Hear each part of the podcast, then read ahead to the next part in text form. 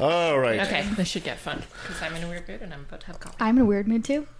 Okay, so how do you want to do your? Uh, how do you want to do your your your, PSA. your PSA? I don't know now. Well, I okay. I don't. I don't know. just speak from the heart. Okay. Do you want me to start now? Sure. Okay. I don't. Goddamn. Dear listeners, Christina has. please remember while celebrating Halloween this year. Okay. Okay. No. I I can do it now. Okay. Okay. Um, so I just really want us to talk about mental health in this time of year. It can be ridiculously hard for anybody who has a mental illness that is depicted as like demonic possession Yeah, Tammy. or ghosts or where they anything where you see hallucinations in media all you see it in is horror stories Yeah, and that's true. And it can be absolutely terrifying when you're diagnosed with something that all you know is the horror stories of it. And I just want everyone to know that you're not alone and that mental illness is scary, but it's not a horror story. Mm-hmm. It is existence, and there are people who share that with you. And then if you reach out, there will be support for you. And you're not alone. And this is coming from someone who has a mental illness that has never not been depicted in a horror story. So I know. the night is young. Yes, very true. I'll hide the knives and the egg beaters. Yeah, and also if if you know there's there some of these stories that we're going to be sharing around this campfire might be about some horrible things. So if you're not in a place to listen to that, You mean stories that you're sharing? exactly stories that I'm sharing. They're really dark. okay. So if you're not in a place to listen to that, come back when you are. Because I love you and I care about you. Oh boy. All right, let's do this. Greetings, boys and ghouls. It's your friend, the Crypt Keeper, and I too took a left at the valley.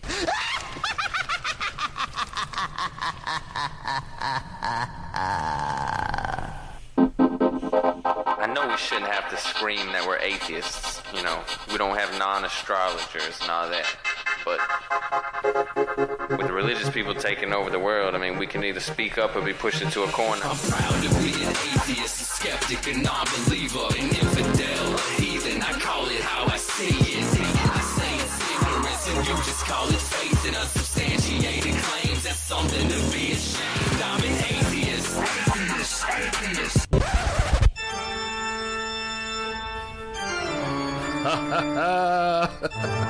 Welcome to Ghost in the Valley. My name is Kevin, and I tell you that if you divide the circumference of a jack o' lantern by its diameter, you get pumpkin pie. Joining me as usual is the haunting team, whose cobwebs are mostly decorative. Mostly. Mostly. I like little ambiance. She was referring to petrified wood when she said she had a Halloween boner. Nancy. Oh. and someone rolled her eyes at her and she decided to keep them. Christina. Well, I have to have a matching pair of mm-hmm. every color. I can't blame you. Exactly. And she crossed Bambi with a ghost. Now she's got bamboo. Kristen. Ah! That would make a pretty adorable pet. That would be so cute. a little baby fawn ghost that can like walk through walls. You just ruined the and whole stand moment. for Thank you so much. Thank you so much for ruining the moment. Hey, we did warn you. We're both in really weird moods. So Welcome to Ghost in the Valley 2019. It's fun sitting around the campfire. It is. isn't It's it? Yeah. toasty. Except it's not fun when the smoke gets blown in your face. Well, come oh. sit on my side. It's clear. Oh, but I like Kirsten's over here. Oh, thank you. My favorite time of year and probably my favorite show of the year as well. I love Halloween. What does Halloween mean for you guys? What do you guys think? Oh, it, it has a fun history with me because growing up in the religious family I went Oh, lived in, boy. We Halloween was not a very um appreciated holiday. I can't imagine why. like we did trick or treating sometimes. Um but you know, we dressed up as like princesses and I'm like, oh, my best Halloween costume was a an elephant. Oh. It was too big for me, so it like went over my face. It was adorable. That's adorable. I was like five. um, but but yeah, we never did any decorations. We barely did like pumpkins, and usually then it was only if we did them at church. Then we mm. brought them home. Yeah, it wasn't actually until I became an atheist that Halloween took on such a fun time for me because then I actually enjoyed how like horror movies because I wasn't like, oh, demons are real, they're gonna eat me. So then I was able to watch them with um, like the ability to like not be terrified, but still experience the feelings of being terrified. I remember when you first came on this podcast and you said your favorite holiday of the year was Christmas. And then a couple of years down the road, you said Halloween. Yep, it is right now. Her Halloween. conversion to the dark side is complete. some, some I still enjoy Christmas Oh, yeah, of Sometimes. course, yeah. What's not to enjoy about Christmas? when I don't have to spend it with my family. right? We kind of just go for the food and then that's about it. we we come we go after everyone's left just Yes. to pillage the food. Yeah, I mean, Plus, Hall- we Halloween really is a time where you can just let it all out. yes, it's, it's the one time of year you can Whatever it actually play is. dress up and not look weird about it. it's the one time Kevin can go out in public without wearing a mask. That's right. That's correct. And thank you so much for acknowledging that. Yeah, he puts on his costume as a reasonable human being, and we don't know it's him. Exactly.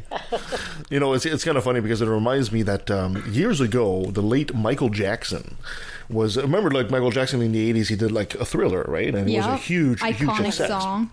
He tried to repeat that with a video called Ghost. And Wait, in really? His, yeah, and in, in, in his video, he plays the role of a old fat white man berating himself, right?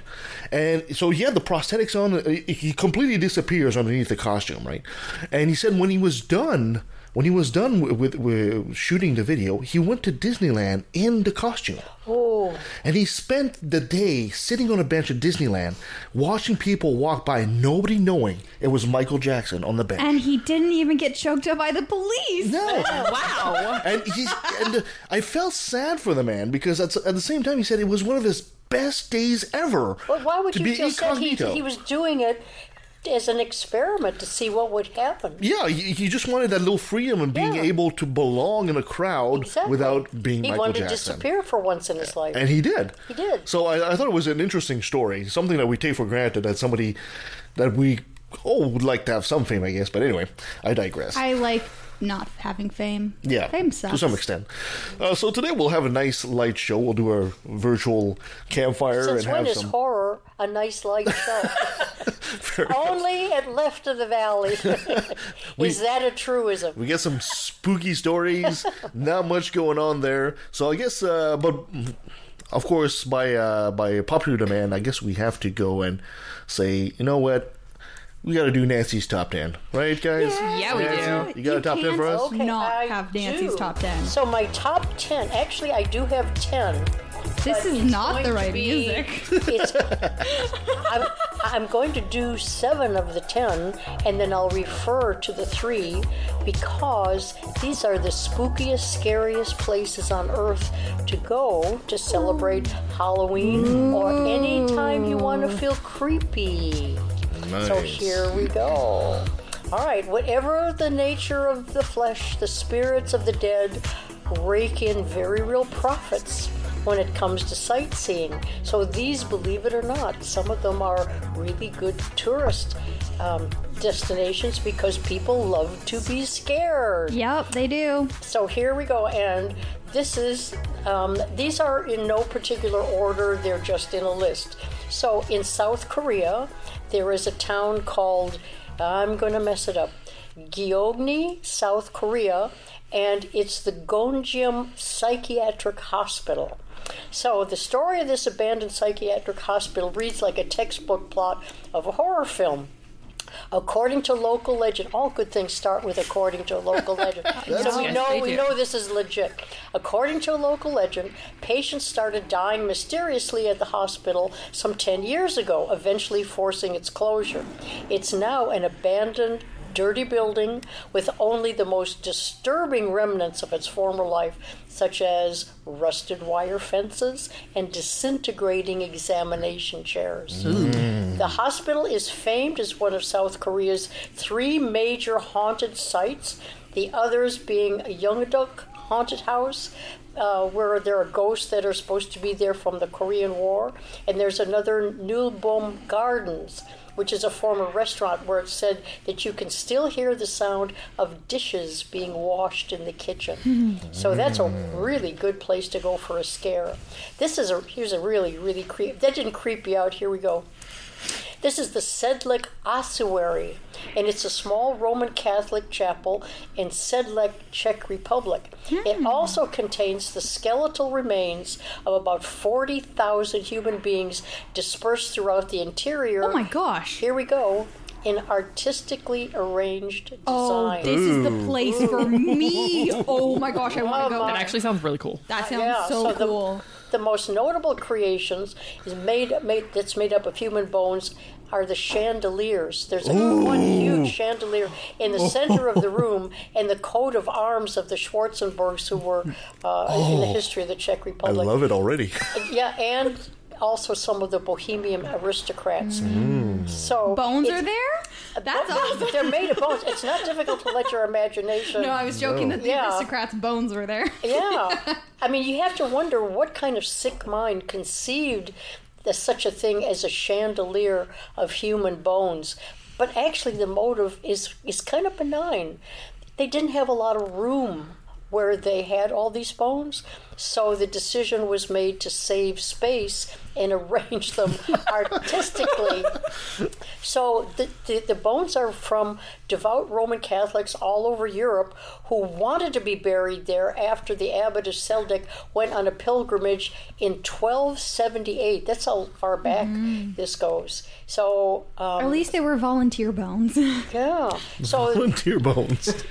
so there were so many there were so many that wanted to be um, buried in this chapel it was turned into an ossuary and the remains of the previously buried were dug up and rearranged in the 16th century so if anybody wants to go see bones arranged in artistic shapes that sounds that's- actually really that's a place for you to go. So here, this is a weirdie. This is the Akodessewa Fetish Market in Lome, Togo. So a fetish market is a haven for do for voodoo uh, practitioners. So the fetishes are talismans that are used in voodoo healing, like crocodile heads, chimpanzee hands, cobras, bones, lots of bones. Just like the first story, these are things that you can't miss out on if you want to do voodoo. So all of these things are sold as ingredients to be ground up, mixed with herbs, and cooked over a fire. And this is a place that, that makes the market one big pharmacy for do for voodoo practitioners.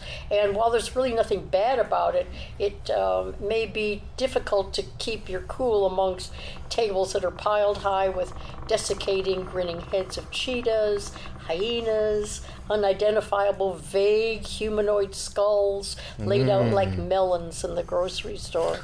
so you got to have a pretty strong stomach. Yeah. You know, and there are tours available. At most of these places, believe it or not, tours are available.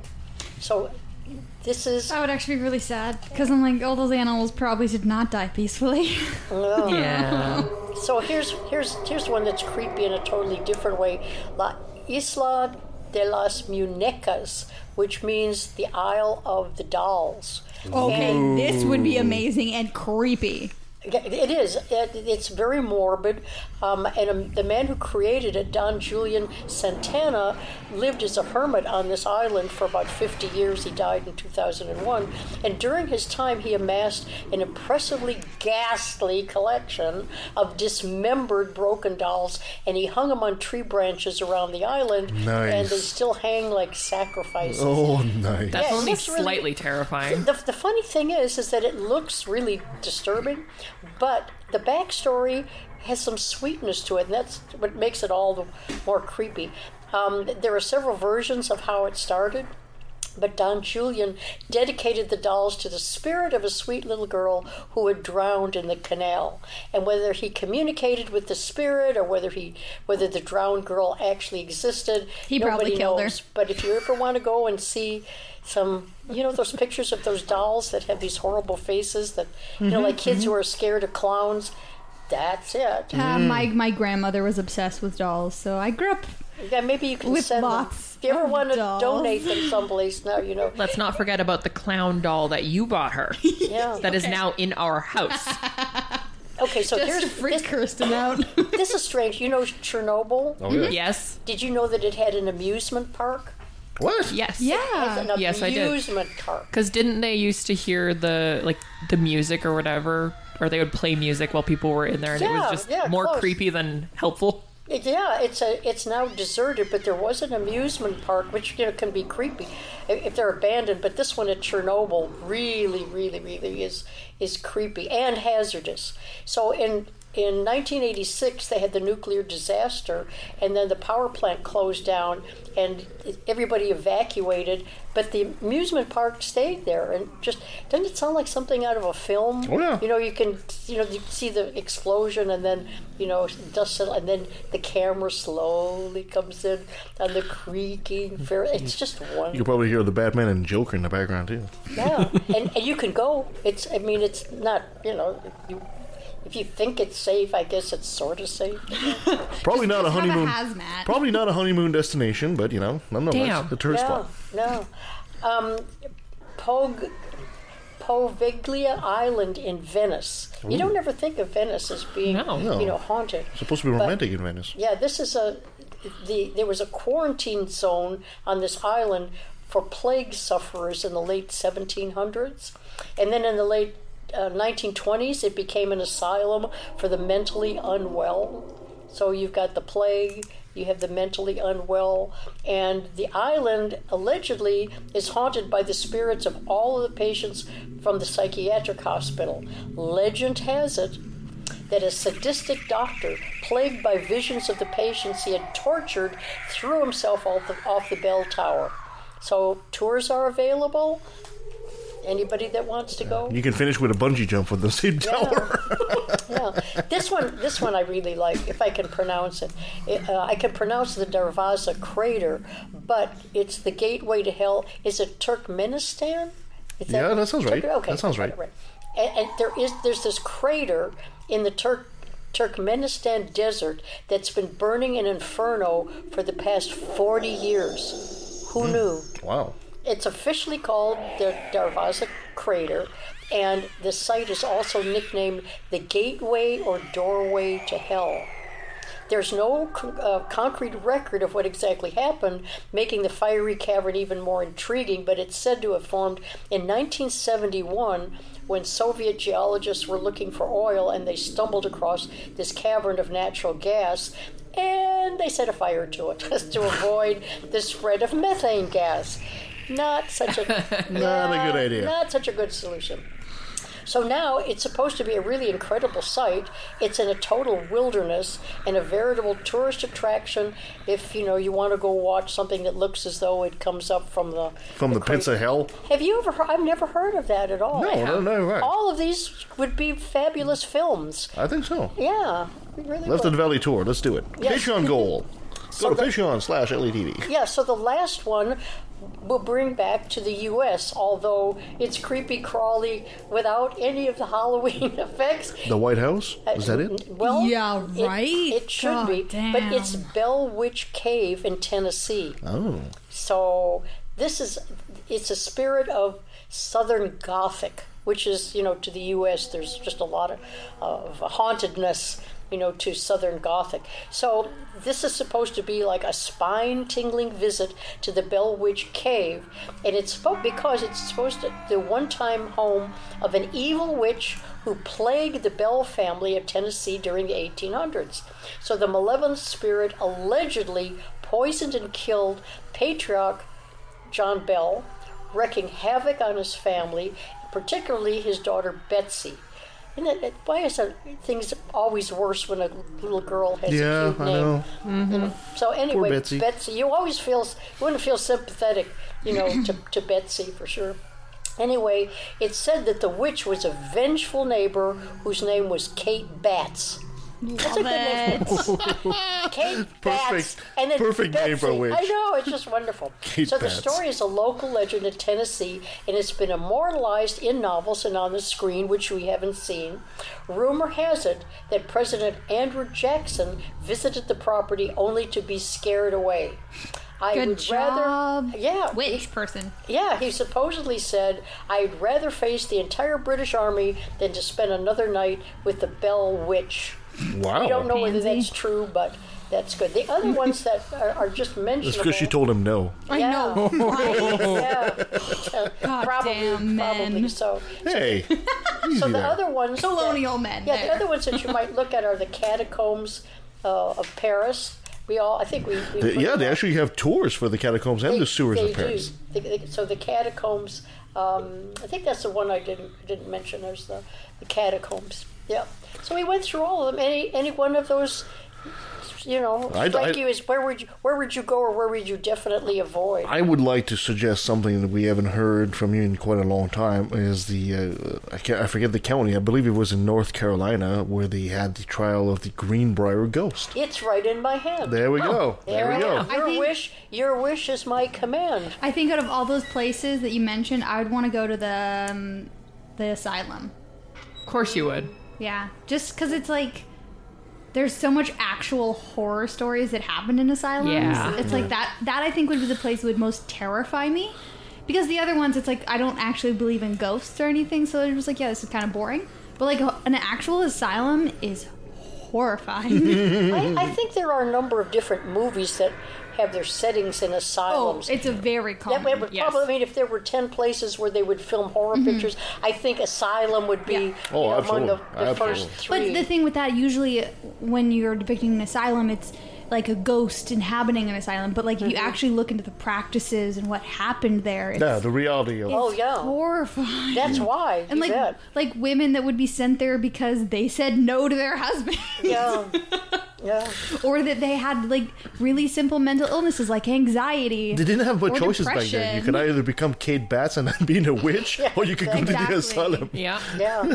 Yeah. Oh, thank you so much, Nancy. So let's do our. That's fun. I mean, because we're sitting here by the campfire and warm and cozy, and we know that we can repel any group, any evil that comes. We're really good. But I wonder if we were in the midst of one of these places, whether mm-hmm. we'd be so smug. Yeah, What do you think? I don't know.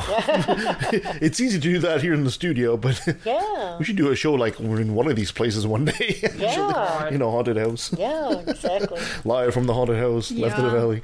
Yeah. So uh, let's do our first ghost story. This is from our friend Brent Lee for Unapologetics. So here he is.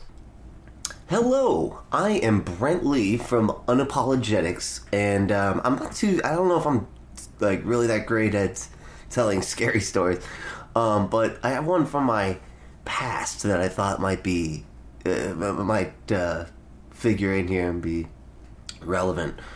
Um, so when I was younger, um, you know, I was raised, I was homeschooled, and I was very much uh, raised as a uh, extreme, you know, uh, strict evangelical household kind of thing. Now I had some friends in the neighborhood, and they weren't. They were Christians, but they weren't Christians like I was a Christian, you know. So they were a bit more loose. They were conservative and everything. So my parents were okay with us, with uh, them hanging out with me and stuff because they were Christian, but they just weren't as Christian. Okay. So anyway, so they ended up at one point getting a, or they we found it actually. We found a Ouija board in their garage and they were cleaning it out, and it was just an old, you know, Ouija board thing, and uh, so we, you know, we took it out. We wanted to play with it. You know, it was the summertime. We were having fun. We went out to the, this park area kind of place and went to a pavilion and we uh, put the game out. We all kind of like, you know, sat around it and we played with it. And I, I remember uh, we didn't really get many responses. I felt like we didn't. It wasn't really working. I remember thinking that it should have been spelled, you know, Ouija board like B O R E D. I remember I was thinking that. Um, because it just wasn't. But then at the one point, it got super dark and it was uh, stormy, you know. And then it finally felt like it was starting to work, you know.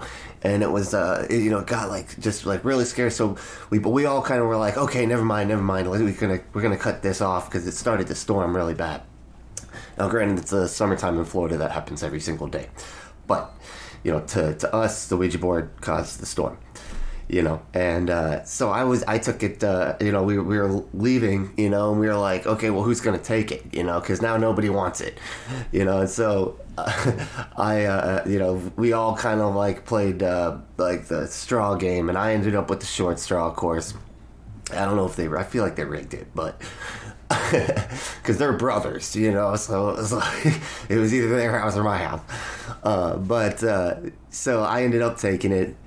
Uh, I, I remember I kept it under my bed because if my mom found that, she would freak out you know? So i hid it under my bed and i kept getting scared that a she would find it and then b i kept feel, feeling like i was hearing stuff and just little like things you know? I just it, nothing specific but it just gave me a bad feeling you know what i mean? So i took it out and i was like no i'm not doing this you know? And i threw it out in the trash uh, across the street, you know, down the way because I didn't want my parents to see in the trash, uh, you know, and uh, I told my friends about it. I was like, I just threw that thing out, and they were like, "What? You know, we could still try it again, you know?" And, so, and I was like, "No, no, no, I threw it out, you know." And so the next morning, I woke up, my parents had left for work, and I went out the door to go find the guys to play, and there was the Ouija board on the ground in front of my door on my doorstep, and I was like, "How did they?"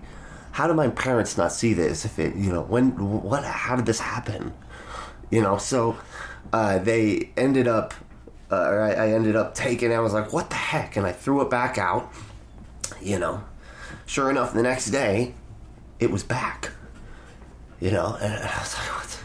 I was like, I don't get it. I don't understand what's happening here. So I threw it out. I ripped it up this time. I like ripped it in half, and I threw it out again. You know, and sure enough, the next day it's back and it's taped. This time, I. I was just going. I was so. This just freaked me out. I was. I didn't know what to do. I was. I didn't tell anybody. You know. I was freaked, except for the guys. You know, and they were like, "Whoa!" You know. They, they were. You know, seemed very concerned at the time, and uh, you know. So I did it one last time. I was like, "That's it. This is it." You know. I ripped it to shreds. I mean, I ripped it up really good. You know, and sure enough, the next morning it was back and it was all taped up like a puzzle. It was insane.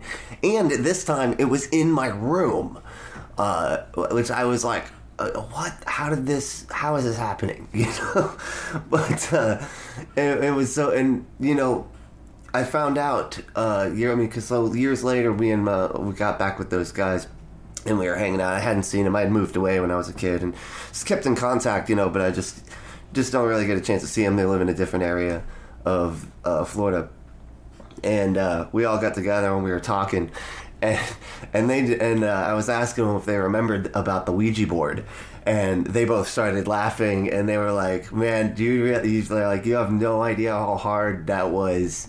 Uh, to get that into your room, you know, I had to like sneak in. Of course, my, my room was like connected to the garage and stuff, so it was like I had an outdoor and they snuck into the house, and they had done it each time. They had they had taped it back up together, and they were like completely playing me the whole time.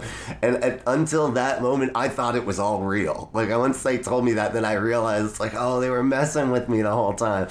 You know, but it, before that, I really was convinced it was really coming back through magic and demon power or whatever.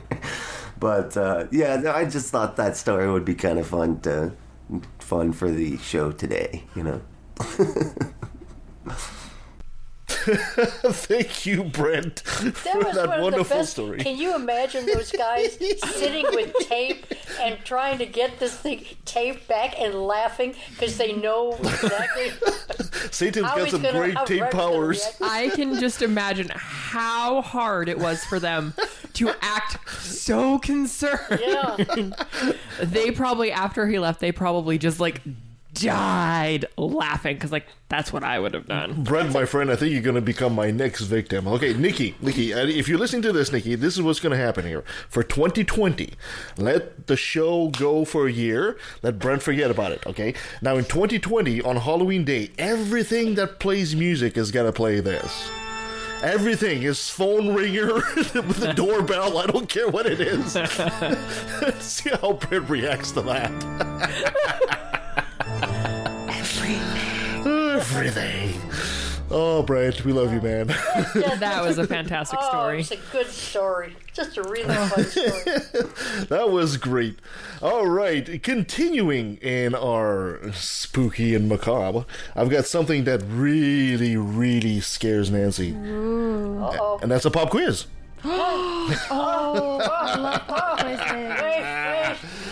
Pop quiz for Halloween. Four questions, multiple answer choices. Answer. I'm fainting. I'm not here. I'm not participating.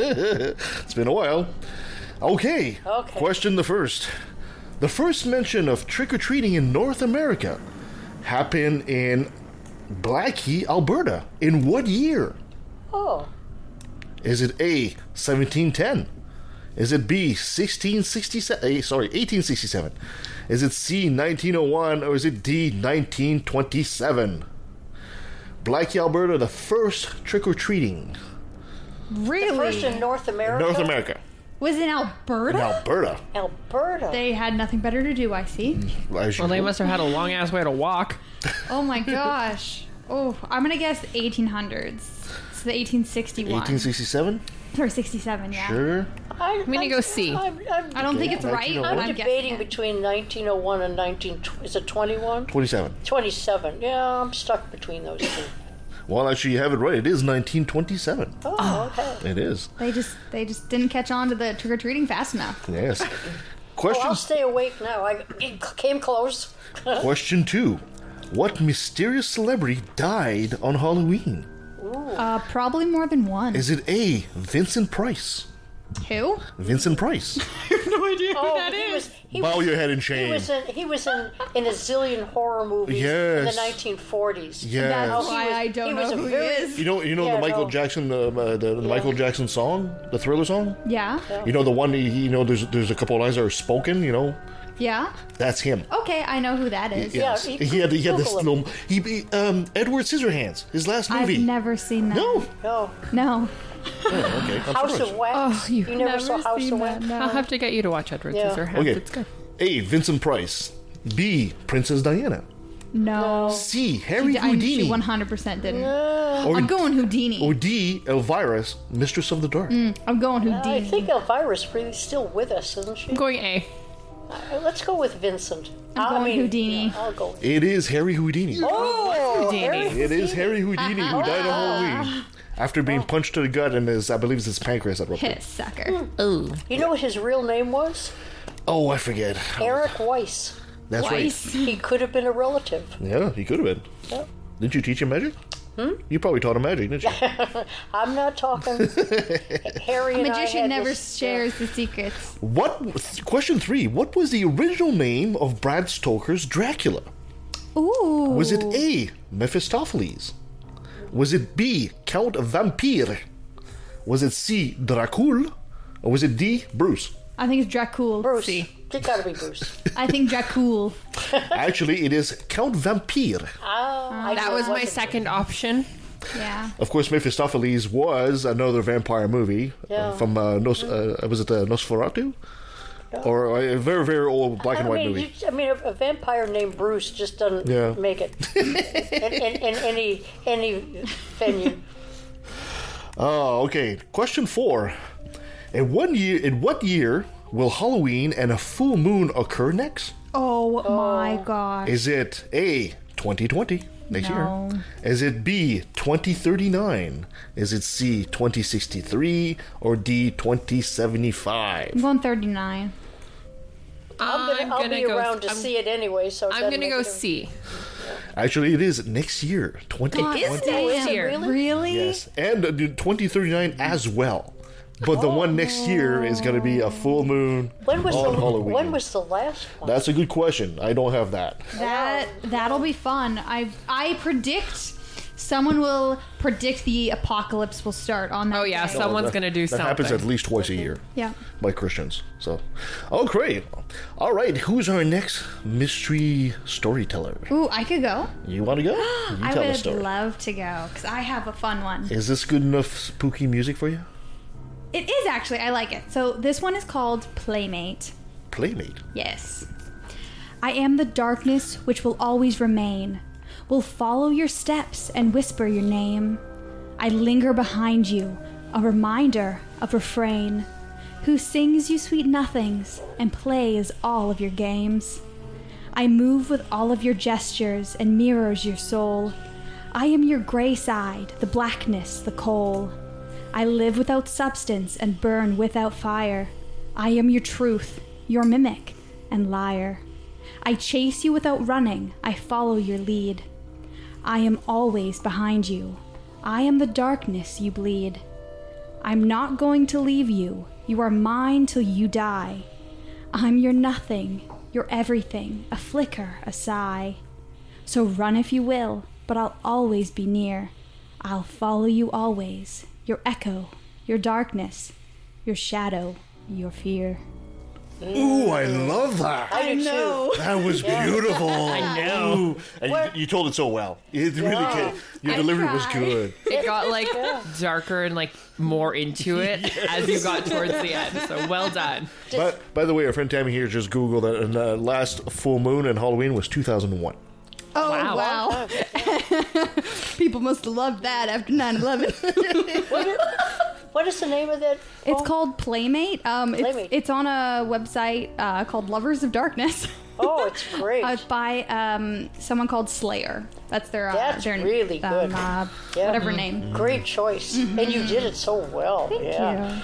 Okay, so let's go to our second celebrity. Actually, this is a uh, rehash from uh, what we did last year with our friend Robert Stanley, and he tells us the uh, the telling of the Hangman. Oh, I love this one. Yes, it's very good actually. Uh, Robert was supposed to give us one this year, but unfortunately, uh, he had something else happening, so he couldn't make it make it happen. But let's re-listen to the Hangman with Robert Stanley. The Hangman by Maurice Ogden. Into our town the hangman came, smelling of gold and blood and flame. He paced our bricks with a diffident air, and paced his frame on the courthouse square. The scaffold stood by the courthouse side, only as wide as the door was wide, a frame as tall a little more than the capping sill of the courthouse door. And we wondered, whenever we had the time, who the criminal, what the crime. That hangman judged with the yellow twist of knotted hemp in his busy fist. And innocent though we were, with dread we passed those eyes of buckshot lead, till one cried, Hangman, who is he for whom you raised the gallows tree? Then a twinkle grew in that buckshot eye, and he gave us a riddle instead of reply. He who serves me best, he said, shall earn the rope on the gallows tree. And he stepped down and laid his hand on the man who came from another land. And we breathed again for another's grief, But the hangman's hand was our relief, and the gallows frame on the courthouse lawn by tomorrow's sun will be struck and gone. So we gave him way, and no one spoke, out of respect for the hangman's cloak. Next day's sun looked mildly down on the roof and street in our quiet town. And stark and black in the morning air, the gallows tree on the courthouse square. And the hangman stood at his usual stand with the yellow hemp in his busy hand, with his buckshot eye and his jaw like a pike, and his air so knowing and businesslike. And we cried, Hangman! Have you not done yesterday with the alien one? Then we fell silent and stood amazed. Oh, not for him was the gallows raised. He laughed a laugh as he looked at us. Did you think I'd gone to all this fuss to hang one man? That's the thing I do to stretch the rope when the rope is new. Then one cried, Murderer! One cried, Shame! And into our midst the hangman came to that man's place. Do you hold, said he, with him that was meant for the gallows tree and he laid his hand on that one's arm, and we shrank back in quick alarm. We gave him way, and no one spoke out of fear of his hangman's cloak. That night we saw with dread surprise the hangman's scaffold had grown in size. fed by the blood beneath the shoot the gallows tree had taken root. Now as wide or a little more than the steps that led to the courthouse door, as tall as the writing, or nearly as tall, halfway up the courthouse wall. The third he took, we all heard tell, was a usurer, an infidel, and what? said the hangman. Have you to do with the gallows bound, and he a Jew? And we cried out, Is this the one who has served you well and faithfully? The hangman smiled. It's a clever scheme to try the strength of the gallows beam. The fourth man's dark, accusing song had scratched out comfort hard and long, and what concern? He gave us back. Have you for the doomed, the doomed in black? The fifth and sixth, and we cried again, Hangman! Hangman, is this the man? It's a trick, he said, that we hangmen know for easing the trap when the trap springs slow. And so we ceased and asked no more as the hangman tallied his bloody score. And sun by sun and night by night the gallows grew to monstrous height. The wings of the scaffold opened wide till they covered the square from side to side. The monster crossbeam, looking down, cast its shadow across the town. Then through the town the hangman came and called in the empty streets my name. And I looked at the gallows soaring tall and thought, there is no one left for hang. And so he calls to me to help pull down the gallows tree. And I went out with right good hope to the hangman's tree and the gallows rope. He smiled at me as I came down to the courthouse square through the silent town, and supple and stretched in his busy hand was the yellow twist of the hempen strand. And he whistled his tune as he tried the trap, and it sprang down with a ready snap, and then with a smile of awful command, he laid out his hand upon my hand. You tricked me, hangman, I shouted then, that your scaffold was built for other men, and I no henchman of yours, I cried.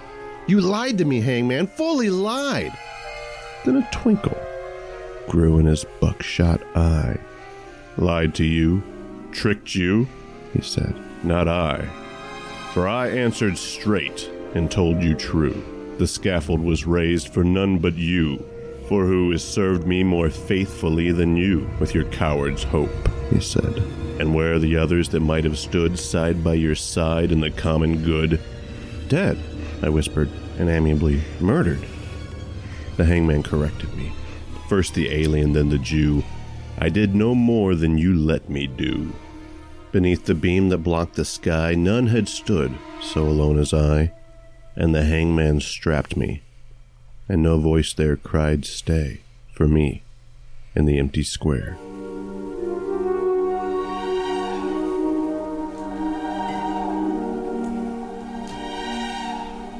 Find out more about the Right to Reason podcast at therighttoreason.com. Listen to it at patreon.com forward slash right.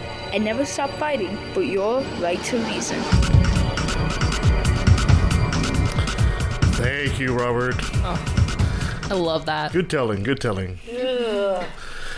Oh, good stuff. That's a chilling. That's a chilling, chilling, chilling, chilling. tale. Yeah, it absolutely is. Yeah. And it's it's it's it's nice to hear. Uh, Robert's got a good voice for Yeah, telling he it too, sure does. so it, it works very well. All right. Now here is some spooky and fun facts about Halloween. From FactRetriever.com. If the page can load. That's a real horror story. No internet. There must be a ghost in the machine. There's a The ghost in the machine. infinite loading circle.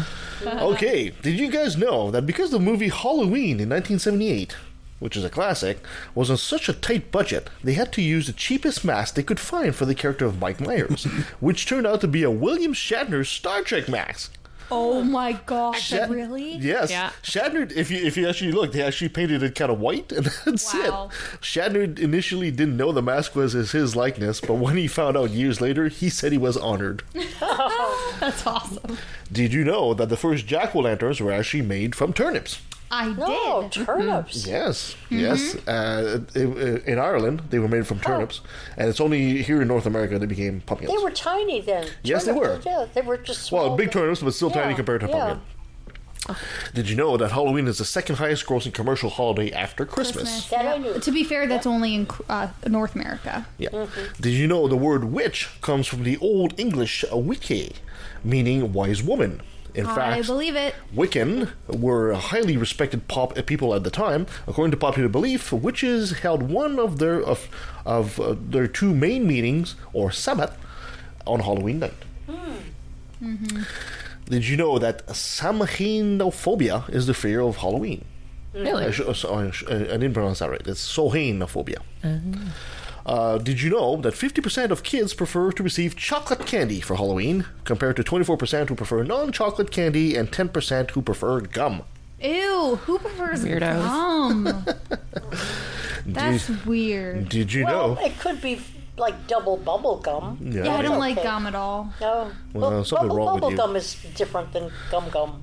Did you know that the owl is a popular Halloween image? In medieval Europe, owls were thought to be witches, Because they're wise. and to hear an owl's call meant someone was about to die. And you know what? A couple years ago, I was uh, in the northern part of Mission there, but um, what's that place called? Uh, sorry? No. Ah, I forget. Anyway, it's, it's, it's past that, higher, north. Uh, Stave Lake? Uh, close to that. Miracle Valley? close to that. Um, anyway, we're, we're, we're in the woods and I'm driving. Uh, we're just on the side of the road and I can't remember exactly what we're doing there. And I heard the distinct whoo hoo of an owl and I actually jumped. I literally jumped and said, "Holy crap!" I had never heard it so loud and so distinct. I've had an owl hit the top of my car before. Yeah, I hit one with a truck too. I'm sorry. sad, but I, I love listening to owls. Yes, owls are awesome. Uh, did you know that according to an Irish legend, Jack O' Lanterns are named after a stingy man named Jack, who, because he tricked the devil several times, was forbidden entrance into both heaven and hell, Aw, and he was sucker. condemned to wander the earth, waving his lantern to lead people away from their path. I've run into him a couple of times. Interesting Oh. guy. Uh, did you know that Stephen Clark holds the record for the world's fastest pumpkin carving, which is 24.03 seconds, smashing his previous record of 54.72 seconds? The rule of the competition s- state that the pumpkin must weigh less than 24 pounds and be carved uh, in a traditional way, which requires at least eyes, nose, ears, and a mouth. In Ears. Ears. Yes, ears and a mouth. People do ears? apparently. See, I take forever. To And I, I, carve a thi- I think I think I think oh, actually that I think that Is there a information is YouTube of him carving somewhere? maybe, and I think that information is out of date because I think it's actually less than that now. Wow. Yeah. Uh, did you know that trick or treating evolved from the ancient Celtic tradition of putting out trees and food mm-hmm. for placating spirits who roam the streets at Yeah. Samhain, mm. a sacred festival that marked the end of the Celtic calendar year? Mm-hmm. Wow. If you ever heard the word souling, it's a medieval Christian precursor to modern day trick or treating. On Hallowmas, or Hallowmas, which was November 1st, the poor would go door to door offering prayers for the dead in exchange for soul cakes. Oh, Yeah. that's interesting. Uh, perfect. And um, and with their link to the ancient Celtic festival of Samhain, a precursor to Halloween, and later to witches, cats have a permanent place in Halloween folklore, obviously. Yes. During the ancient celebration of Samhain, the Druids were said to throw cats into a fire, Okay, that is just mean. often in wicker cages, as part of divination proceedings. That is oh. just mean. All right, who's got our next spooky story? Kirsten. All right. So this is Behind the Tombstone by Kelly Roper. Hmm. The old tombstone was beginning to crumble, but it looked like as good a site to, as any to set up.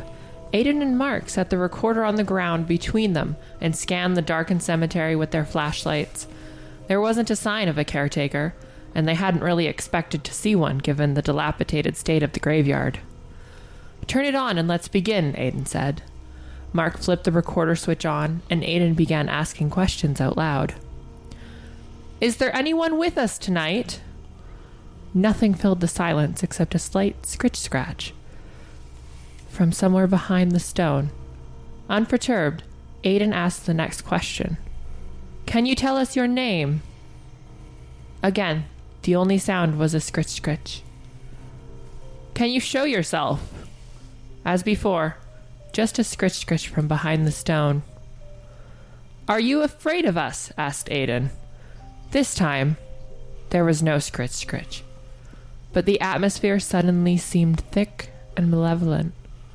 Neither young man noticed the towering dark shadow that rose from behind the tombstone until it was too late.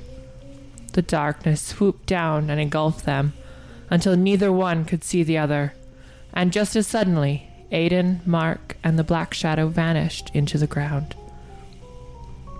The next morning, when the old caretaker showed up, he found the recorder laying on the ground in front of the old tombstone. He turned it on, and in the silence that followed each of Aiden's questions, you could now hear the following reply spoken softly by a deep and menacing voice Yes, I am always here. My name is never spoken by your kind, but it is very old. I'll show myself, but it is the last thing you'll ever see. You are mine. The caretaker quietly pocketed the recorder, looking around to assure himself he was truly alone. He took the only evidence that anyone had been near that particular tombstone again, and he tossed it in the pile with the rest in the tool shed. Ooh, that's a classic story. I love That's it. a great story. You read that perfectly. Thank you. Mhm, You you could do certainly voiceovers. I just, it really, it's great. Really good. That's fantastic. You know, the great thing about Halloween, of course, part of our nice pop culture, is we love horror movies. Yeah, we do. And I've got a bit of a list here, not to undo your top ten there, Nancy, but this is this is from the Rotten Tomato site, and this is twenty of the best horror movies. So, these are all these movies have a rating of ninety five percent mm-hmm. plus on Rotten Tomatoes. So coming in at number twenty, Let the Right One In in two thousand eight. Hmm. Never even heard of it.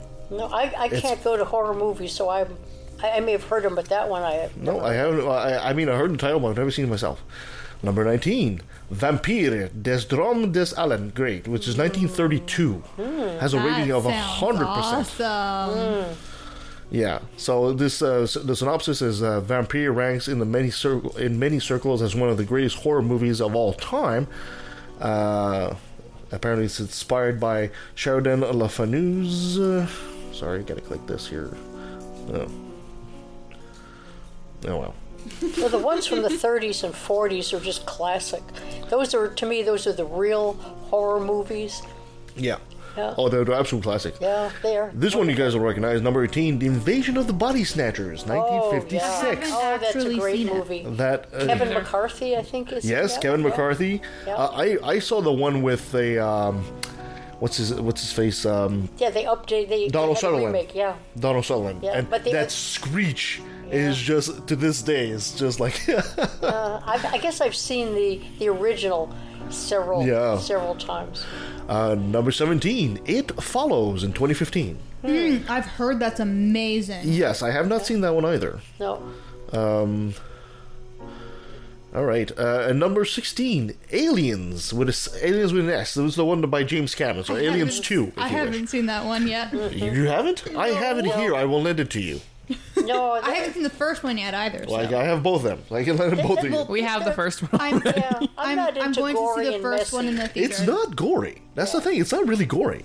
But it is, it is, you know, with the music and the soundtrack in the background, a lot of scenes are very unsettling. You know, it's like, oh. I'll put unset, gory, messy, and unsettling. Yeah, I'll, I'll go for that one too. Number 15, Repulsion, 1965. Oh yeah. I don't know that. Roman Polanski's Oh yeah. Roman first English Polanski, film.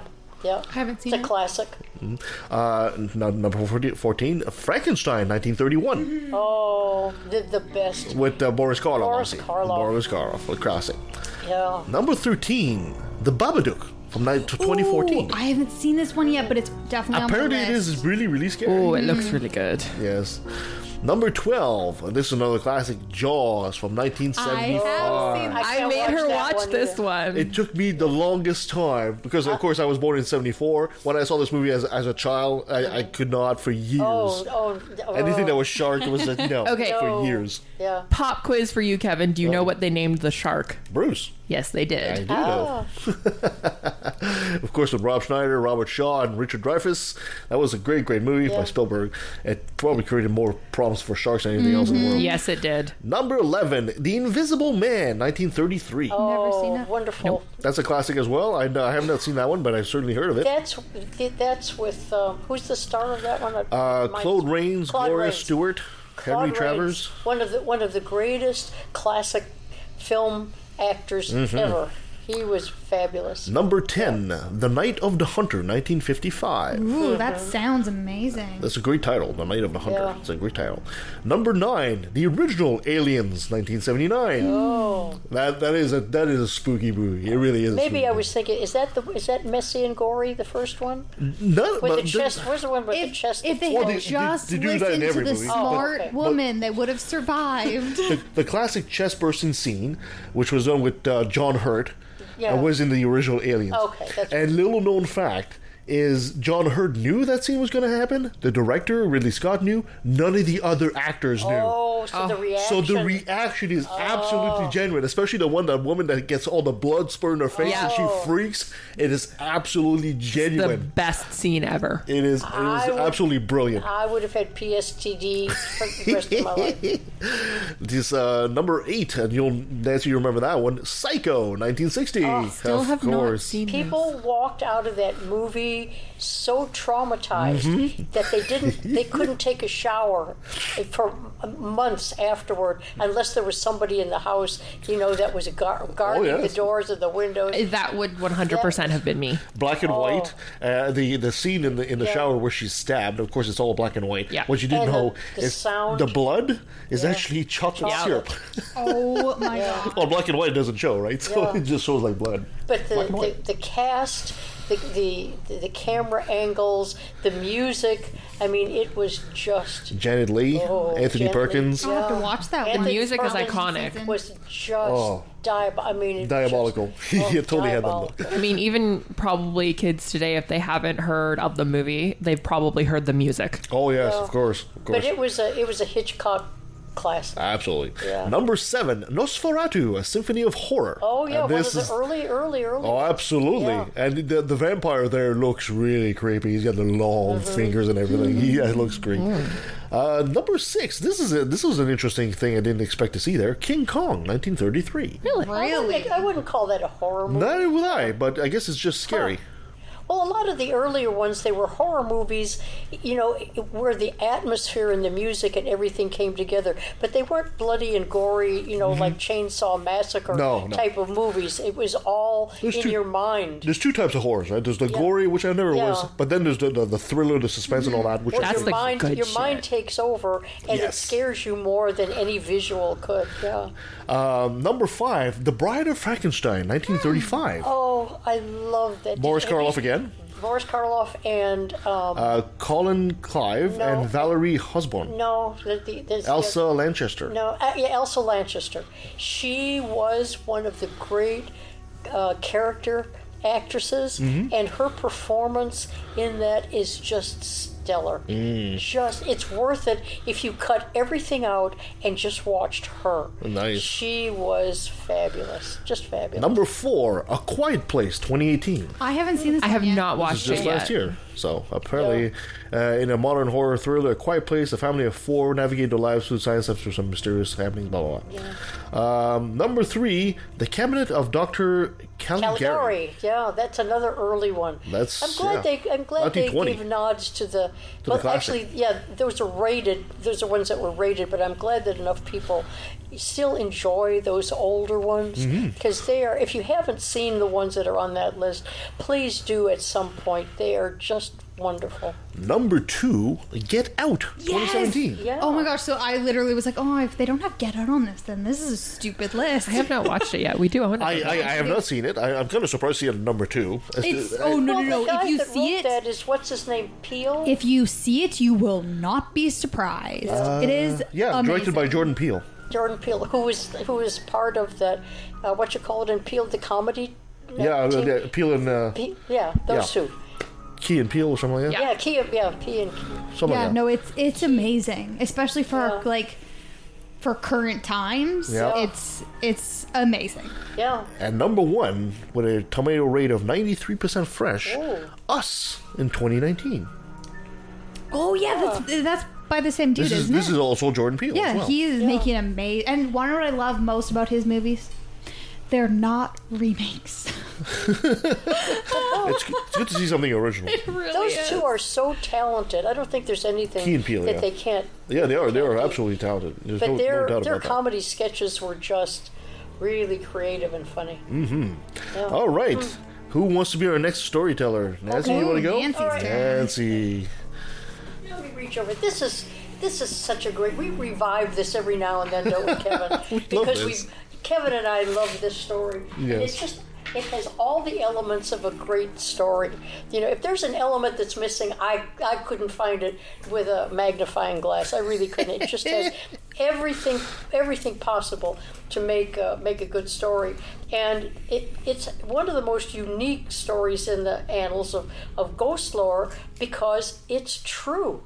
It, and that's what, what gives it sort of that extra uh, panache, you know, when you're thinking about it, talking about it, or um, you're actually able to go to the place in the U.S. where it where it happened, and you get all the history and the atmosphere there. Anyway, it's um, a one of a kind, and uh, it's the only case. The reason I'm going on and on about it is because historically, it's the only case in which the word of a ghost helped to solve a crime and convict a murderer. So here we go. On January 23rd, 1897, um, a young lady whose name was Elva Zona Hester is found dead in Greenbrier County, West Virginia. The resulting murder trial of her husband is perhaps the only case in the United States where the alleged testimony of a ghost helped to secure a conviction. It's a great story because there's a cast of characters, there's a legal landmark, and there's a lot of woo woo.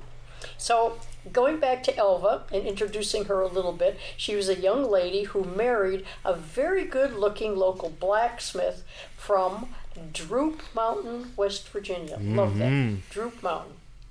And his name was Erasmus Stribling Trout Shue. They just don't make them that kind of names no I more. know, right? Yeah, and anyway, people called him Trout for short. So Elva's mother, Mary Jane Hester, was very wary of Shue from the beginning. She thought there was something off about him. She didn't like him, but um, her Elva was madly in love with him, and there was nothing she could do, and so they got married. And um, three months after the wedding, a neighbor discovered Elva's lifeless body um, in, her home and ran for the doctor. And this was sort of a nightmare for her mother, of course, because she just knew something bad was going to happen, but she didn't realize it was going to result in, in um, Elva's death.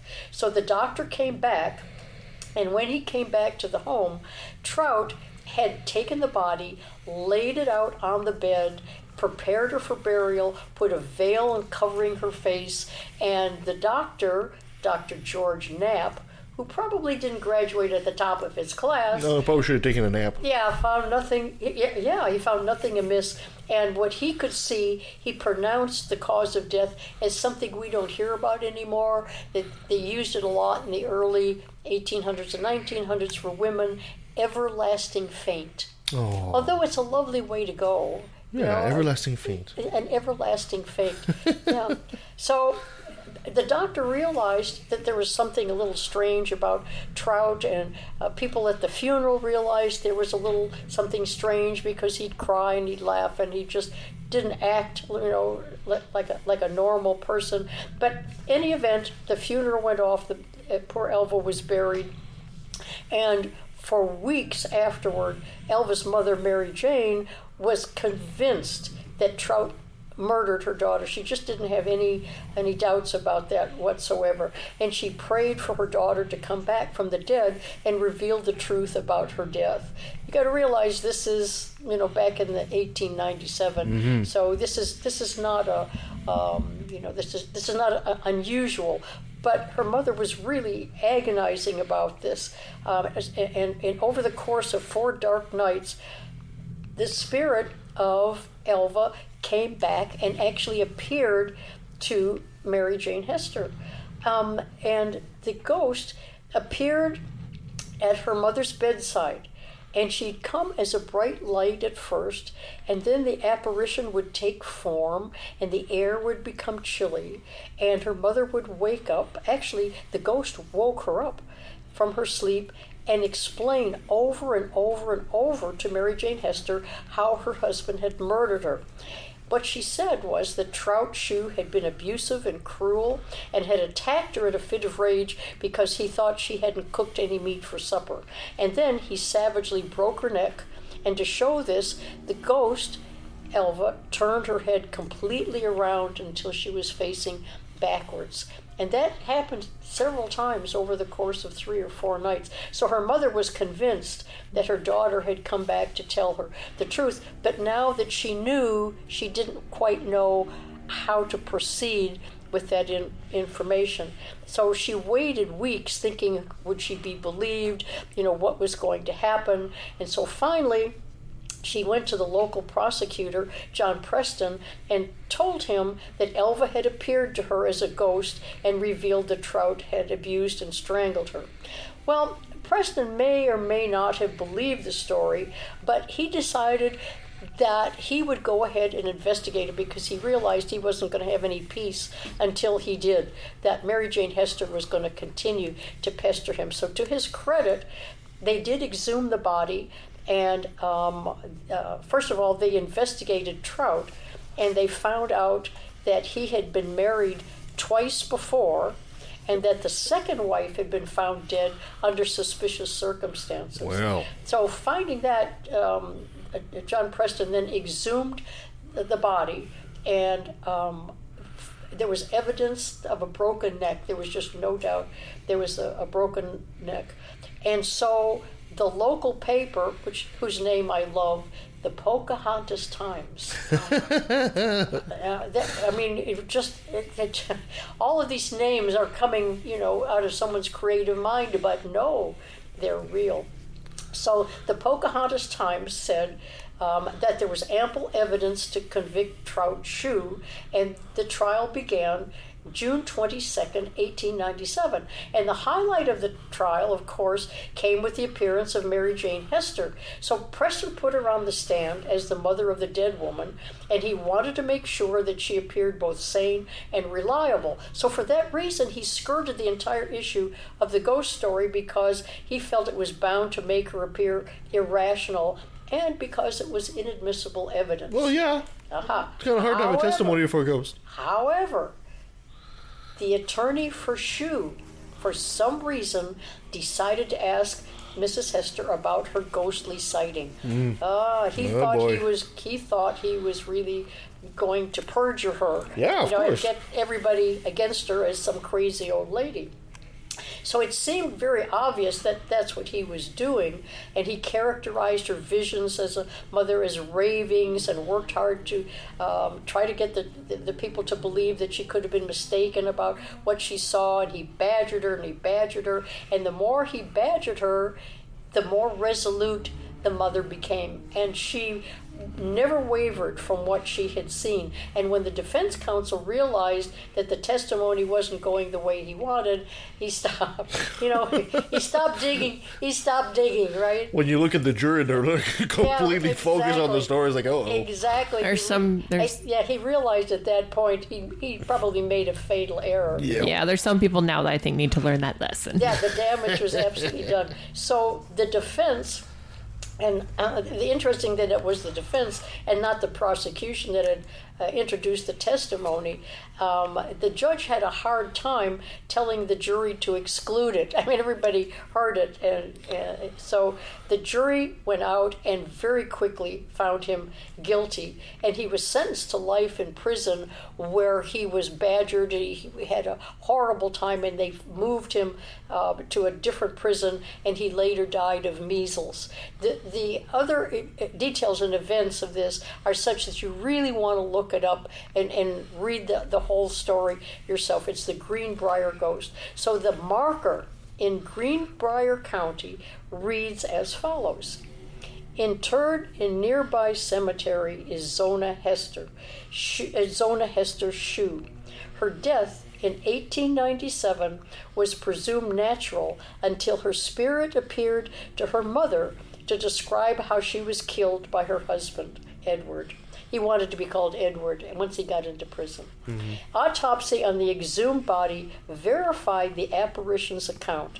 Edward was found guilty of the murder, was sentenced to the state prison, and it's the only known case in which testimony from a ghost helped to convict a murderer. It's a lovely story. Reality is Reality. stranger than fiction. It- it is- it truly is. absolutely Yes, it is. It truly is. It absolutely is. Yeah, I'm, I'm sorry I never got to see that uh, um, marker in, in person. It would have been would have been fun to, to be on the spot. It would have been something else for sure. Yeah. All right, you want some more strange Halloween facts? Yes. Sure. Okay. Did you know that Scottish girls believed they could see images of their future husband if they hung wet sheets in front of the fire on Halloween? That's so weird. Other girls believed they would see their boyfriend's face if they look into mirrors while walking downstairs at midnight on Halloween. Yeah, maybe if he's creeping After up behind you. After taking you. cool, copious amounts of drugs? Probably. Maybe. Did you know that according to tradition, if a person wears his or her clothes inside out and then walks backwards on Halloween, he or she will see a witch at midnight? That's so random. It is. Did you know that Mexico celebrates the Days of the Dead? Yeah. Dias de los Muertos. Love it. On the Christian holiday All Saints' Day, which is November 1st, and All Souls' Day, November 2nd. Instead of Halloween, townspeople dress up like ghouls and parade down the street. Hmm. Did you know that during the pre Halloween celebration of Samhain, bonfires were lit to ensure the sun would return after being long, hard after a long, hard winter? Often, druid priests would throw the bones of cattle into the flames, and hence, bonfire became bonfire. Oh, I like that. Mm-hmm. That's a good fun fact. As long as they're not live cats. well, they did that too, apparently. So sad. Did you know that dressing up as ghouls and other spooks originated from the ancient Celtic tradition of townspeople disguising themselves as demons and spirits? The Celts believed that disguising themselves this way would allow them to escape the notice of the real spirits wandering the streets during Samhain.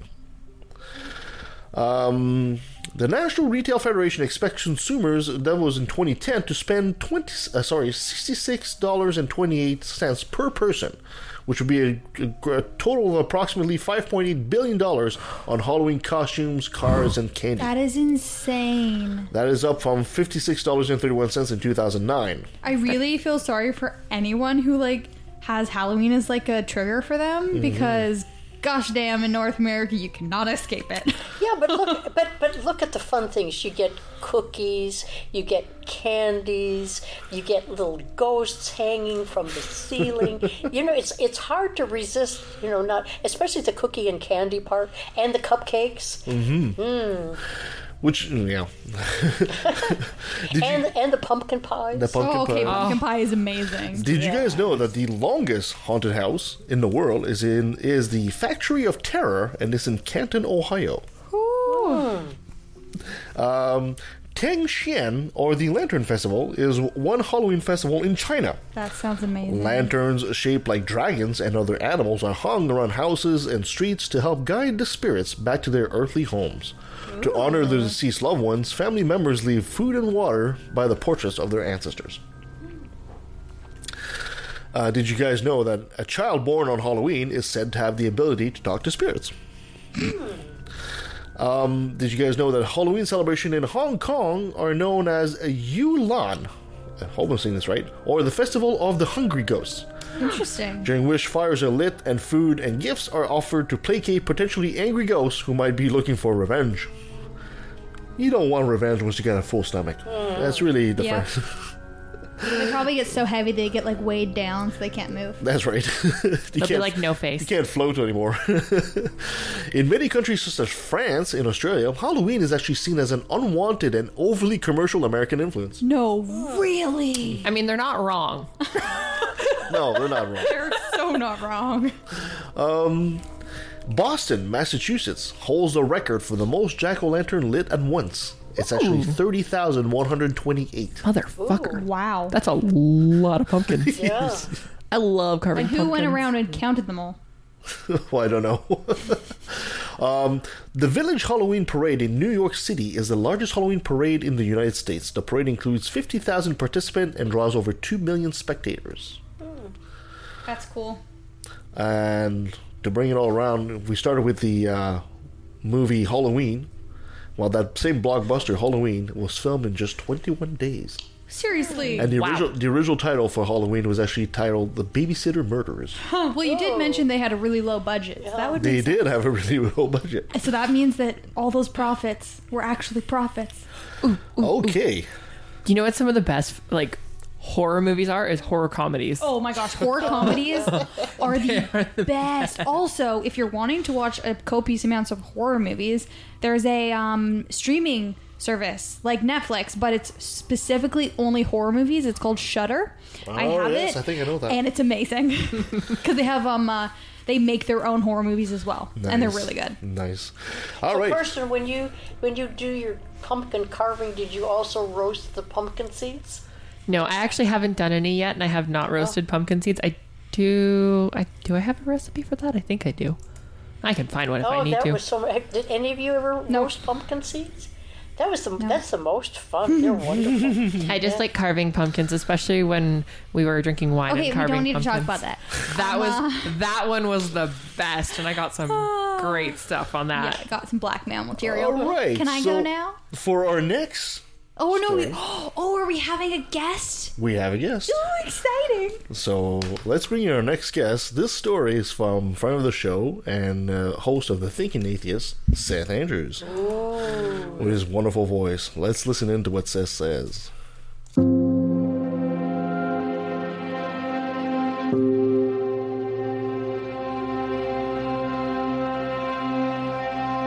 Carmen Winstead was 17 years old, awkward and shy, not many friends, and a cloak of sadness all around her. She'd recently relocated from another city, and try as she might to fit in, she was just too different for many of the other students. Carmen was different, and the other girls at school never let her forget it, especially a gang of five that bullied her relentlessly. They called her the most terrible of names. One day, Carmen had forgotten her school books on a classroom desk, and when she came back to get them, she found that someone had written hateful words in Sharpie on every single page.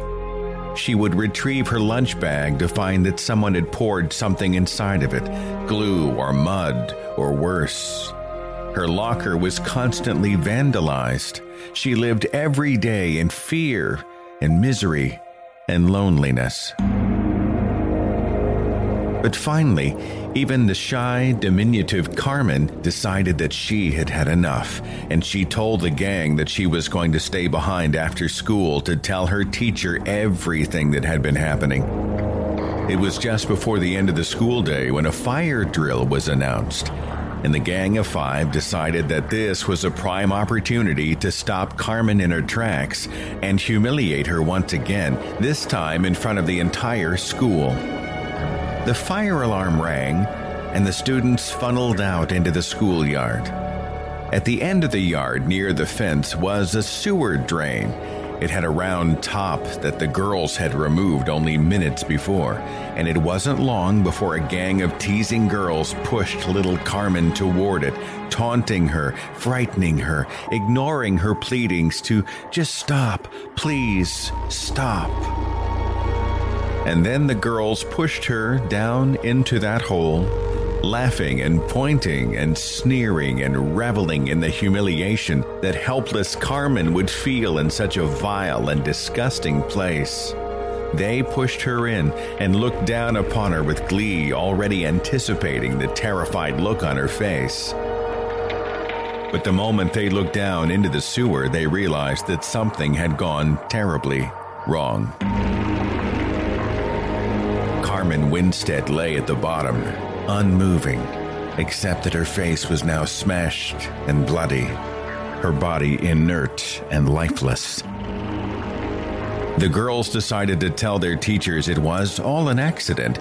Carmen had merely wandered to that corner of the yard and somehow just fallen in.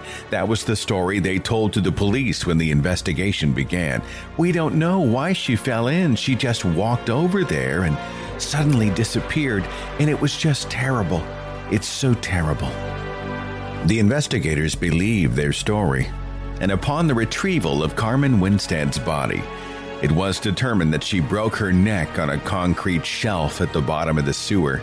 They called it a freak accident. Emergency workers said they'd never forget the contorted expression, the look of terror on that girl's broken face. Shortly afterward, the five girls began reporting variations on the same story. One would be taking a shower, and she would feel a finger touching her shoulder but no one was there. Another would be brushing her teeth, and a hand would touch her on the back, but she was all alone. The girls would hear laughter from beyond the walls, even when no one else was nearby. Some said they were sitting on the toilet and they felt a touch from inside the bowl, as if something was crawling up from the sewer itself. And on one chilly October morning, the girls met each other in the schoolyard, their faces white, their eyes filled with tears, their hands trembling. Each one of them had awoken that morning, gotten out of bed, started their routine with the usual hot shower, but each, in different neighborhoods and different houses at different times, had emerged from the shower to see words written by a finger on the steamed bathroom mirror. For each girl, the words were exactly the same I was pushed.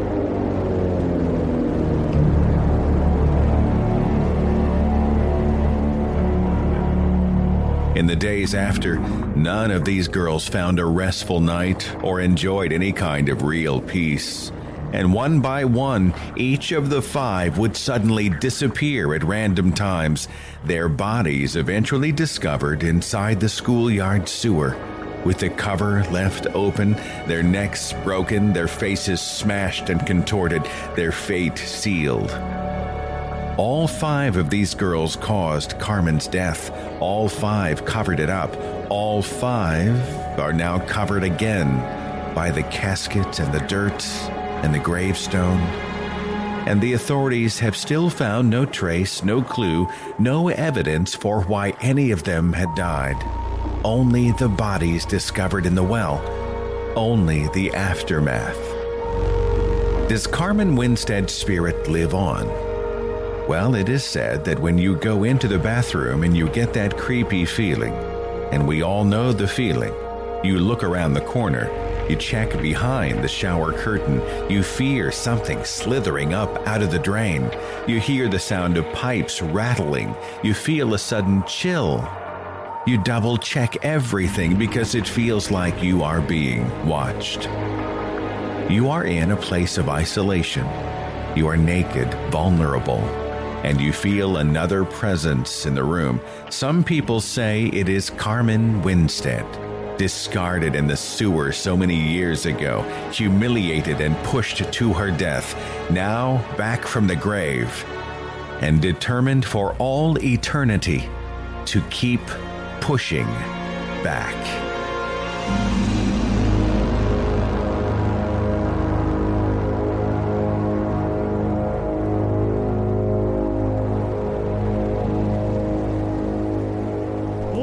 My my god, such a good story. Okay, I love for- it. that music That music. was music. perfect. The music makes it even worse, right? It- Oh. he. the voice is beautiful. he- if Seth ever wanted to expand or change careers, he could totally do could. voiceovers of any spooky, crazy, or Absolutely. bizarre TV movie. It doesn't make any difference.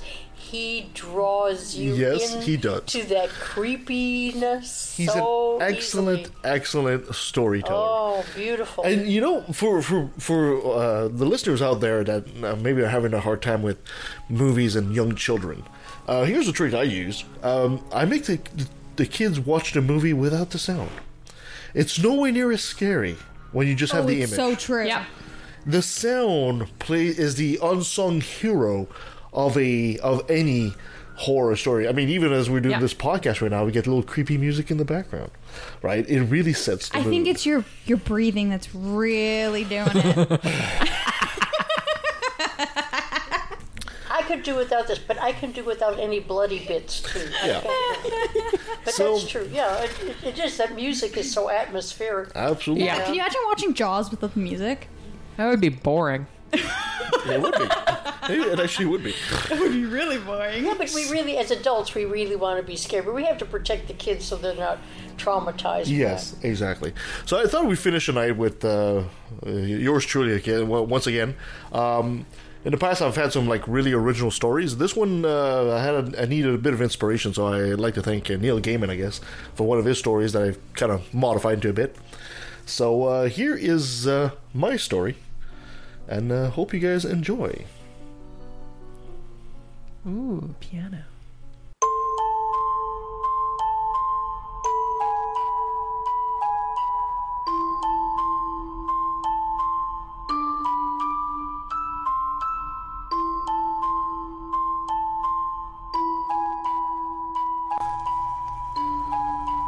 We were a new couple, only started dating a couple weeks ago, and our work lives meant we barely had time for each other. So when she proposed spending the weekend together house sitting her grandma's house, I jumped at the occasion. Being in a new relationship, I knew very little about her family. I knew she had some younger siblings, some vague cousins, and a widow for a grandmother. She had lost her husband in the war. The house we were to keep an eye on was a mix between old Victorian and somewhat Gothic. The perfect setting for a ghost story. I could tell her on my podcast, so I was feeling inspired. The place felt dusty and damp, but amongst the fall colors, a certain romantic feel made me forget the creepiness of the place. I had barely crossed the threshold of the entrance, and she had greeted me with a passionate kiss and embrace. Interesting place, I commented. Yes, she replied. I used to come here often as a little girl. Her grandmother had clearly fallen on harder times, judging by the dust and the cobwebs. Lights seemed to flicker on and off. Were doing work up the road, she said. That must explain the wonky wattage. Wonky wattage. She's so cute. I'm sure this house has an interesting story, I muttered. I'm sure it does, she replied. Mom always said it was haunted and refused to let any one of us alone in here. Grandma jokes that she talks to demons in here. Poor woman has probably lost it. She lustfully looked at me and gracefully wrapped her arms around my shoulders. As she pulled me in for another of her trademark passionate kisses, a shadow and a hiss caught my attention. Bad kitty, she said. Spoiled a moment. It was quickly replaced with a peck on my lips as she gasped, forgot the milk. Ugh, I can't make that Alfredo sauce I promised you without it. Before I had a chance to say that it didn't matter, she had grabbed her car keys and was at the door. I'll be back in 10 at the most. Keep an eye out on Billy, will you? Be right back. Keep that sexy butt of yours right there. And she blew a kiss at me. Sexy buddy. I thought as I heard the engine of the car turn over. Glad she noticed. Felt more suave now. It's nice to know that she wants you. The tick tock of the grandfather clock woke me from my daydream. The house was quiet now, and the creep factor rose by seven. In the silence, I was alone with a cat that didn't seem to like me. Light flickering upstairs, was seemingly only spiders as an audience. Hi, was whispered. Coming from the kitchen, I turned to see a small boy watching from behind the kitchen island. Must be no older than five or six. With a grass stain on his pant leg, face had some dirt, and he's sipping on a juice box. Are you Corey's boyfriend? He asked. I realized that must be her younger brother. You must be Billy, I said. He smiled, then nodded. Silly me, I thought Billy was the cat. Yes, I am Corey's boyfriend. I adopted a taller stance, quite involuntarily. I knew it was to my advantage to have the kid like me. Brownie points in my favor. Billy, I said. That's short for William, I presume. A good, strong name. You'll grow up into a strong man, I bet. Billy smiled back at me, still with a straw between his teeth. I like you, he said. You're nice. The flickering lights grabbed Billy's attention. Don't worry, I said. I think it's just the construction down the road. Oh, I'm not scared, Billy said. I speak to the others that come in the house. He sat down on a stool he climbed by the counter. The others? I said. What others? I queried. Some live in the darkness, Billy said, especially at night. They tell scary stories. Do you tell scary stories? Sometimes I do. But don't worry, they aren't real. Sometimes we tell scary stories for fun, like when I'm on my radio podcast. What's fun about being scared? He asked. I don't like being scared.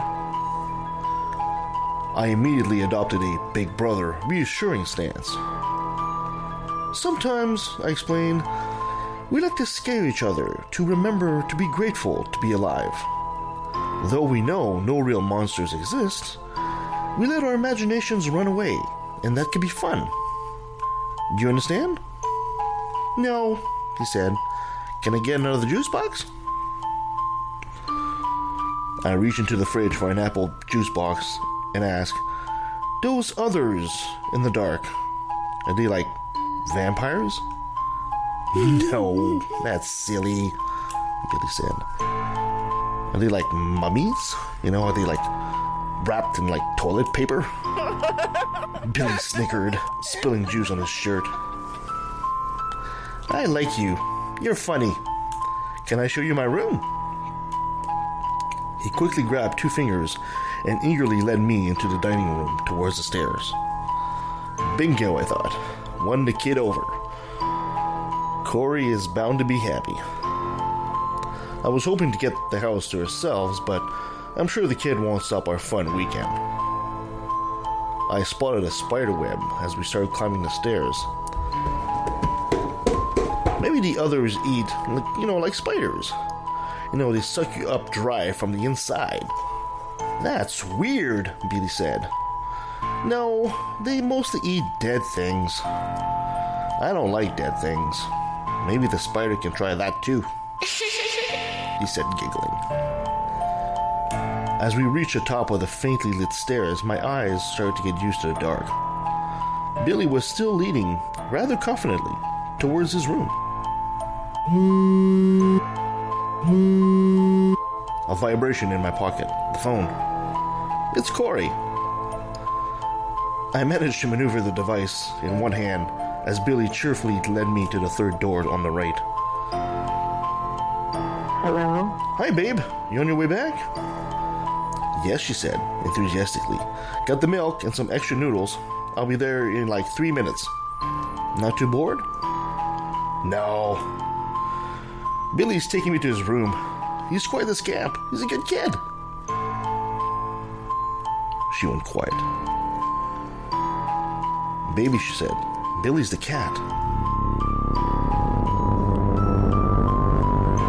My soul froze, and my mind raced.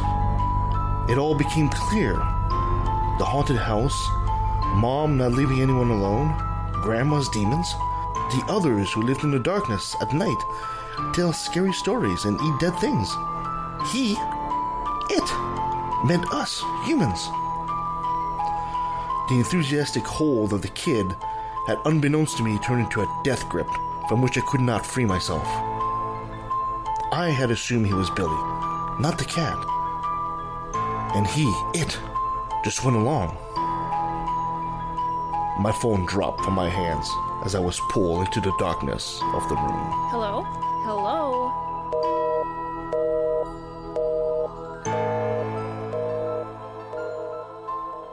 And that was my story. I like it. Spooky. That's, Yeah. a, that's a way to start a weekend. It was very meta. Certainly not the weekend you were hoping for. No, not the way. Hey, uh, you know what? I managed to escape, or did I? Uh-huh, sure you did. No. We may have a ghost host. Exactly, a ghost host. you never know. That's why Halloween is so much fun. you know? yes, It- it it is. is. It I mean, is. yeah. It's uh, I mean, if you were a ghost, would you want to come back on Halloween, or would you rather? Oh, I would have so much fun as a ghost. I would have so much fun as a ghost. I, part of me almost hopes there is such a thing as being a ghost, so I can become one one day. None of us would ever have peace again. That's true. I would haunt you all. Do the, like a the the ring thing, or you know, you listen to Left of the Valley, and the ghost of Kevin comes and haunts you seven days after, or something like that. I mean, you just wonder: would you be by yourself, or would there be other ghosts with? I mean, it's just, it's just, it, it's just food for the imagination, isn't it? Mhm. It's just great. In finishing, uh, what's your favorite uh, scary movie, or one that really kind of gave you the chills? Oh, I don't know. I know there's one that I want to watch that is going to freak me out. Mhm. Um, uh, Hannibal Holocaust, a Cannibal Holocaust. Oh, is yeah, one I classic. really want to watch because, but it's absolutely horrifying. But I'm like, it's really excited to watch it. You you like the gore thing, do you? Sometimes, yeah. It depends. It really, really depends. There was there was one movie that I saw a couple of years ago, and they're remaking another one here. It was called The Grudge, and I thought that thing was spooky as hell to me. I, Yeah. I didn't think The Ring was that spooky. It came just a bit after The Ring. The Ring was everybody really likes that movie. They think it's spooky, but I thought The Grudge was way spookier. That little Chinese Asian ghost and the noise she makes, just like oh. It is a creepy noise, especially when she's like coming down the stairs like backwards. yeah, and she actually the actress actually She- does yeah. that. She actually does that. That's that. why it looks so amazing. It look it looks absolutely amazing. What about you, Practical effects are the best. I don't even know. But there was one, I'm trying to think if it was in the 60s. No, I think it was in the 70s. And it was a French movie called Diabolique. And it wasn't on the list. Mm. But it was one of the, the scariest and most terrifying. I personally don't like to, to go to really scare like terrifying. Mhm. It's too unsettling Yeah. for me, so I, I can't. But I love the ones, as I said before, in the 30s and 40s because they were camp. You know, they had an elegance Yes. about them, you know, that is missing in a lot of movies. So I watch those and love them. I remember watching as a child. I don't know the title of this movie, but it was the story was a, a classic horror thing, but there was a demon in there that was haunting a house.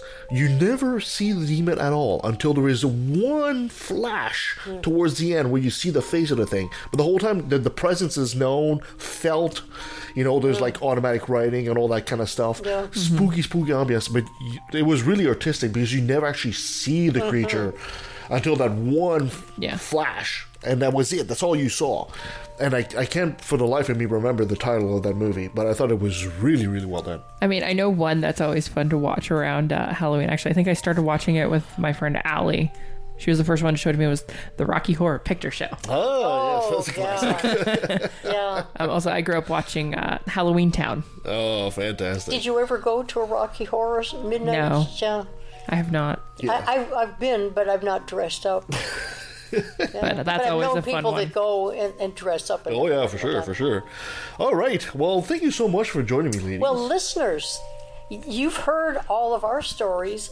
Send in What your favorite stories. Send Yes. in, yeah, send in some of the movies that, because I know we've probably awoken some of those, you know, i i down deep in your chilly bones. So Mm-hmm. let us know what you like or what you're terrified of. We'd love to hear. Perfect. You can send that at left.valley at outlook.com. You can follow us on Facebook, on Twitter at LETV Podcast. You can find us on, uh, give us a five star review, and uh, wherever you find us helps us and helps others find the show. You want to become a patron and help the work, what we do here, you go to Patreon slash LETV. Am I missing anything? No, I don't think so. Perfect. Have a fun and safe Halloween. Yes. And we're going to let you guys end uh, with the classic Monster Mash. Yeah. Yeah, that's a very from uh, Bobby Boris Pickett. Also, be nice to black cats. Should be nice to all cats, but especially black ones on Halloween. So have a safe Halloween, guys. Enjoy.